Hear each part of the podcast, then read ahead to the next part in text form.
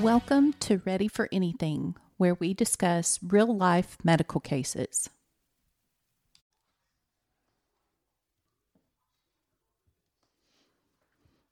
And we're back. Hello. Hello.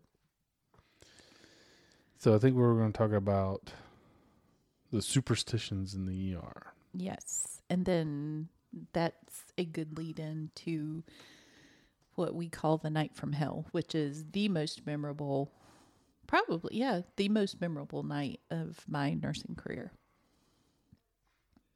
So, Yeah, it's hard to forget that. But I think what kind of led up to it was did somebody order Chinese food that night? I don't remember. cannot, we Because we weren't weren't there. But anyway, Yeah. we'll get to that, I guess.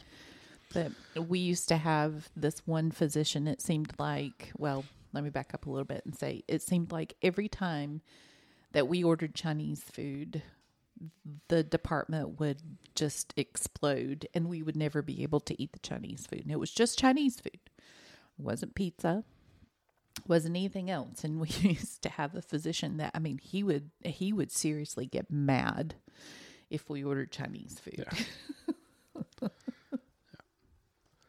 Uh, You know, we and we always talk about when it's a full moon and that brings the the crazies out or Mm-hmm. you know, when it's a full moon on a Friday the 13th, that's like triple whammy.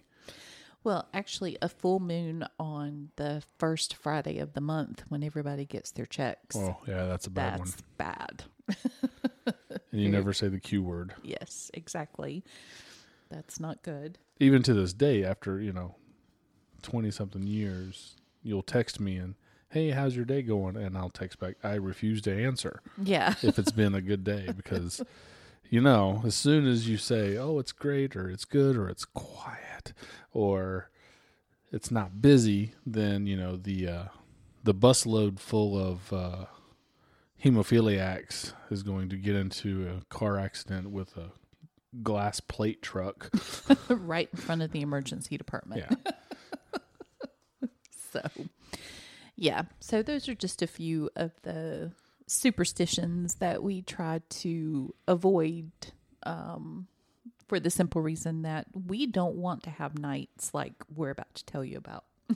Yeah. So, at this time, um, we were, I can't remember if we were married or not, but um, shacked up Yeah. Living in sin. and I was working, I had a split job, which was very interesting. I worked weekend day shift in the ICU. So I worked every Saturday, every Sunday, 7 a to 7 p.m. in the ICU. And then I worked one shift during the week in the ER. And that's because I didn't want to lose my ER skills, but yet I wanted to go to the ICU to learn a different set of skills. So this was, about say that time I was just a paramedic. yep, you were a paramedic. This was a Friday night, and neither one of us were working. We were at home. We actually were in bed asleep, and my phone rang. And it was the charge nurse from the emergency department who I had worked with for years and years, who is one of the best nurses that I have ever worked with in my career. And she said, Can you please come in? I'm like, Sure. And she said, How about Warren? Is he working? And I said, No, he's right here. She said, Bring him with you. And That right there let us know that oh shit, yep, something bad's happened. something bad has happened. So The the uh, the feces has hit the oscillator. Yes, it has. So we had no idea what we were walking into. And I rem- I remember walking in through the ambulance bay of the emergency department. And it's like those cartoons that you see, especially what comes to mind is like SpongeBob with people like running around literally with their hair on fire. I mean, it was just, it was madness. It was crazy. Pandemonium. Yes. And um, you know, I'm if I remember correctly, it was like one or two o'clock in the morning. Oh yeah, it was late. Yeah. So uh, or early, whichever way you look at it. Right. But I remember walking in and there were there was like there were EMS trucks there, there were paramedics everywhere. The nursing staff was, you know, doing the best that we could. And I remember seeing the charge nurse and she's like, We have a multiple shooting. And this was um uh, the night it was cloudy and rainy and overcast and so the helicopter couldn't fly. So apparently, what had happened is there was a drive-by shooting at a party, um, and we got five gunshot victims all at the same time. Um, Plus, well, that hasn't happened yet. Hang on, that hasn't happened yet. an assault. We'll just say also yes, we'll say an ass- we'll say an assault victim that came in not long after all of this was going on. So, um, we had critically injured um, gunshot victims. These were not like, oh, I've been shot in the leg. No, this was gunshot wounds to the chest. Um, I think the patient that was actually up in room one was a gunshot wound to the head. So, I mean, very sick people. So, The one I started off with, the patient I started off with, was in one of the front trauma rooms and had a gunshot wound to the back, and it was midline. It hit him in the spine at about T ten or T eleven. Because I remember Shoop, yeah. or Doctor Shoopner, Uh huh. she was the one taking care of him up in the front. Yep. and was trying to get him to, to they wanted to fly him out, but they couldn't because the Because the weather. couldn't fly in the weather, and so Yep. she was trying to figure out if he was going to be stable enough to take the bumpy Highway 13 road from from Goldsboro to Greenville Yeah, which the trauma is center. which is a 45 minute drive at best. Yeah. And that's like, you know, like you said, it's an old country road. Now, let me preface this by saying that the hospital that we were working at at the time was not a trauma center. It was a community hospital.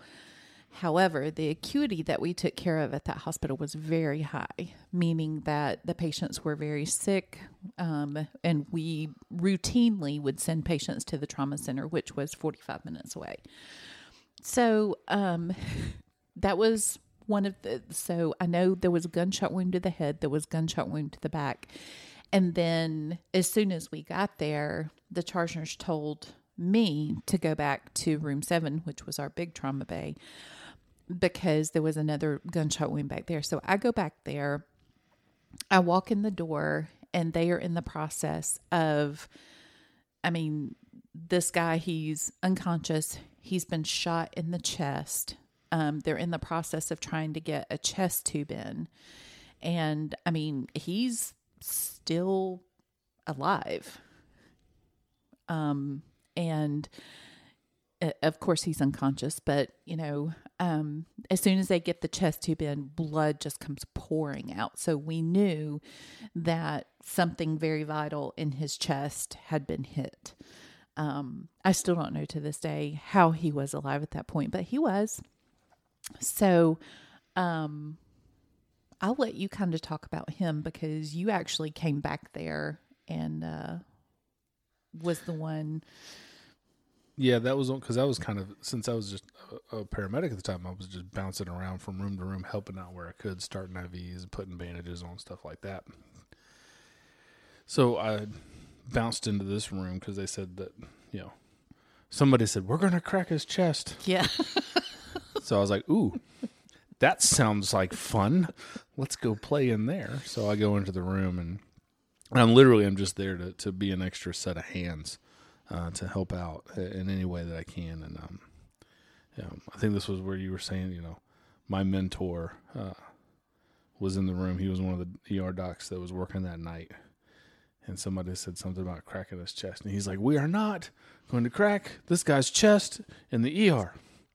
And then one of the surgeons, who, again, not a trauma surgeon, but this was a surgeon who happened to be in the hospital, came Who's down to the ER. general surgeon. Yep, general surgeon who came, who, you know, heard everything that was going on because the whole hospital knew what was going on. Came down to the ER and was like, "We're cracking his chest."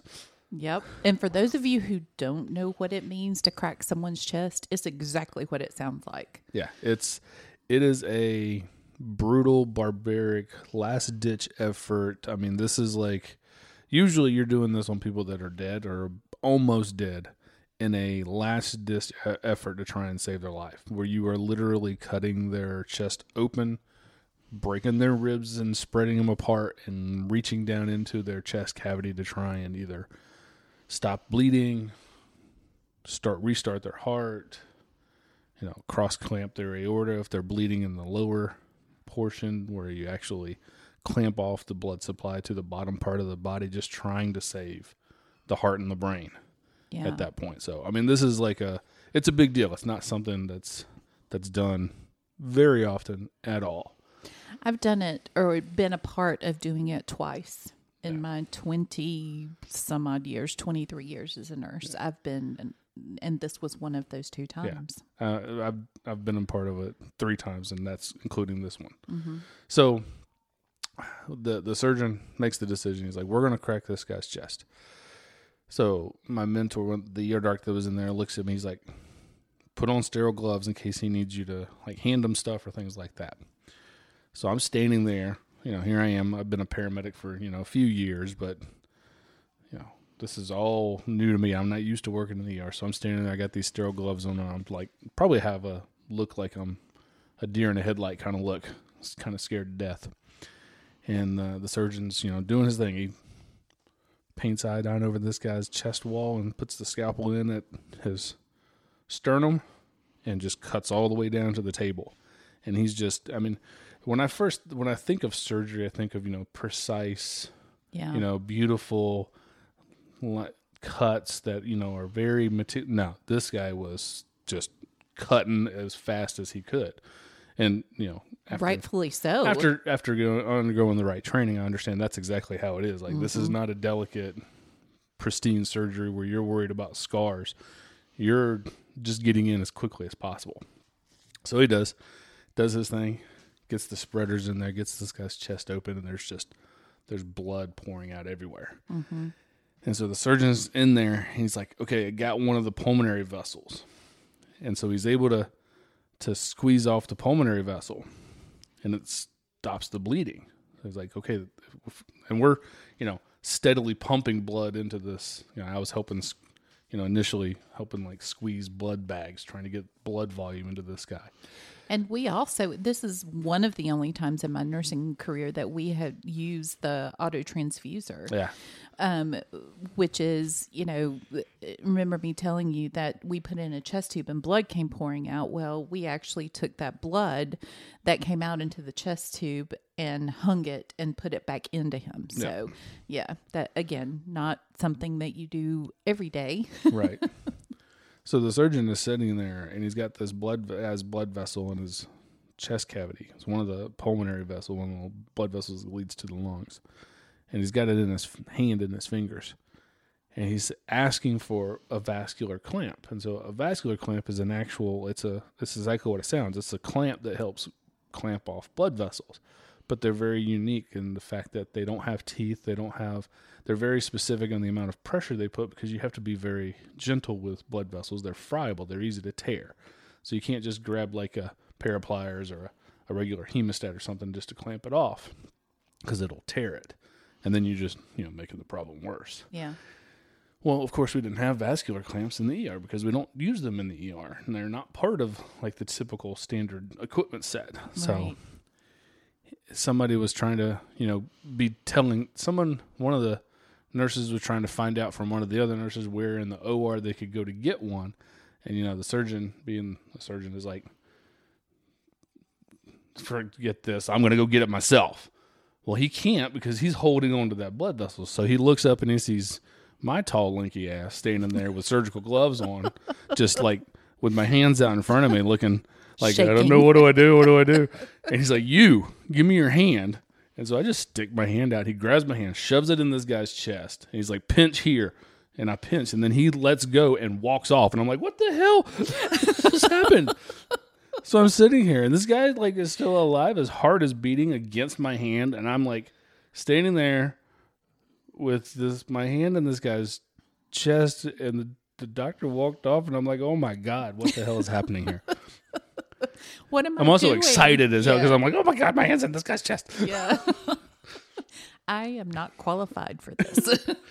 So I stand there and I don't move, and I'm like hurting by the time you know my hand starts to cramp up because I'm like terrified. And finally, the the surgeon comes back, clamps him, and then takes him to the OR, and ends up you know repairing and stabilizing him in the OR. And I think the guy ended up living. he did. He actually uh, ended up coming to the ICU the next day when I was working day shift in ICU. But you didn't have him. You had the I did guy. not have him. I had our assault that came in. So, right about the time that they're cracking this guy's chest back in the trauma room and the surgeon is there, we have another guy that comes in and he actually came in. EMS uh, brought him in as well. He was cheating on his significant other. And she came home early and found him in bed with someone else and went into the kitchen and grabbed a butcher knife and stabbed him in the heart and left the knife in and that's what saved his life was mm-hmm. the fact that she did not pull that knife back out so he comes in drunk as a skunk butcher knife still in chest every time his heart beats that butcher knife pulsates and so this was in addition to the, The five five, shootings. gunshot wounds that we had. And again, it's raining, cloudy, overcast, foggy, cannot fly. Not to mention all the other accoutrement of ER patients that are always Yes. coming in.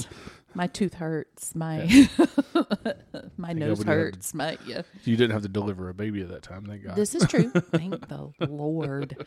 I'd rather have a knife in somebody's chest than to deliver a baby any day. but um so we get him get him there, get him stabilized as much as we can because the surgeon who is there actually has the gunshot wound who's you know you had your hand in his chest in the OR. So we're trying to do the best that we can at this point. And, you know, this guy, he miraculously so is pretty stable, um, you know, with a knife sticking out of his chest. Again, because they left it in and it's literally plugging the hole that it made. Yeah. Yeah. So, um, what ended up happening with this guy is, of course, he had to go to the operating room. The same surgeon that had operated on your guy actually took my guy to the operating room. And, you know, I know I said before that we're a community hospital. Um, and, but you have to kind of think about the logistics of this actually in both cases because, um, we did not have a heart lung bypass machine. So, th- I mean, we couldn't bypass the heart and lungs during the surgery to be able to repair whatever damage was done. Um, and I'll never forget the the surgeon. Um, I, I never went home that night. I stayed in the ER until it was time for me to go upstairs for my shift in the ICU. So I go up into the ICU, and the surgeon, you know, accompanies the stab wound to the heart up to the unit. And I was like, how in the world did you fix a hole in this guy's heart without a heart and lung bypass machine? Yeah. What he did was actually pretty ingenious. It was. It was amazing. So he took a Foley catheter, which is, you know, the catheter that you normally stick in your pee hole. yep. and it- it's sterile, of course. And for those of you that don't know about a Foley catheter, you put it into the bladder and then you inflate. There's a little balloon at the end that you can inflate with saline or water. It's like And 10 that- cc's. You know, that keeps it from being able to fall out. And that's what keeps it in the bladder. So what he did in this situation is he took a Foley catheter and he put it in the hole of the heart where the guy, uh, where the knife had cut his ventricle open, and he Luckily, it had gotten him on the right ventricle, Right. only in the. It didn't go all the way through. It was just the one single stab wound to the front of the heart. right.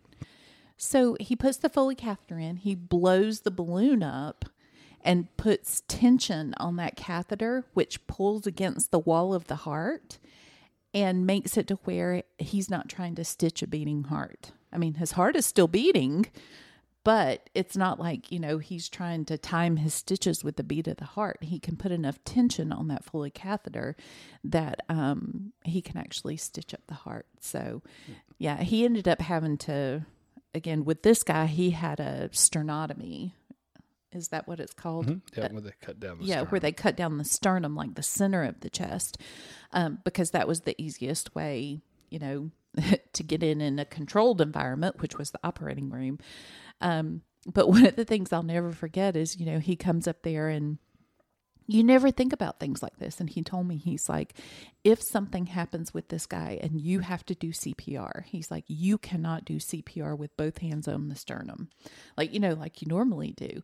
Um, he's like, you have to do CPR with one hand on each side of the sternum. He's like, otherwise, you're going to crack that sternum back open and it'll puncture his heart. And I'm like, oh crap. That's not at all what we want to happen. so, yeah, I, you know, it's like once in a career that you see these kind of injuries, and we had them both. all at the same Yeah, all at the same time in the emergency department of a small community hospital in rural North Carolina on a Friday night. So, I mean, you never you never know I don't don't know if it was a full moon or not. I do not remember. I just remember, I remember finally getting off shift at seven o'clock on Saturday night and coming home and being like, "What the hell was that?" I think I left. I think I had a my. I think I was pulling a twenty four hour shift on the ambulance Yep. the next day. So yeah. I think I went home long enough to change into my uniform and then go to the station. Mm-hmm. Yeah. Yeah, I remember because Saturday night was the night we had a bunch of dumpster fires. All the the- Literal. uh, yeah, literally. Literal. Like the people were retaliating. It ended up being like Oh, a gang yeah, war. That's right. Because That's of the where the drive-by happened. So, Uh-huh. and they were retaliating by setting dumpsters on fire, yeah. which I don't understand. I don't know why that Yeah. how that works. But anyway, I remember that that was Saturday, that was the next night when they started all the dumpster fires, and we we ran all night long. Yep. Yep. So, don't order Chinese food. Don't say the Q word Don't, Don't shoot work each on a- other. on a full moon Friday night. Don't cheat on your wife. so I am going to grab our list here and see what we're going to talk about next time. Do you have anything in particular you want to talk about? Uh, I don't know. I don't see the list. Oh, I know what we need to talk about. What? We need to tell the story about the guy who stabbed himself in the belly trying to kill himself. Oh Uh, yeah. Yeah, with a rusty pocket knife. Because there's uh, lots of twists and turns to that one. So, yep. All right. yep. Till next time then. Till next time.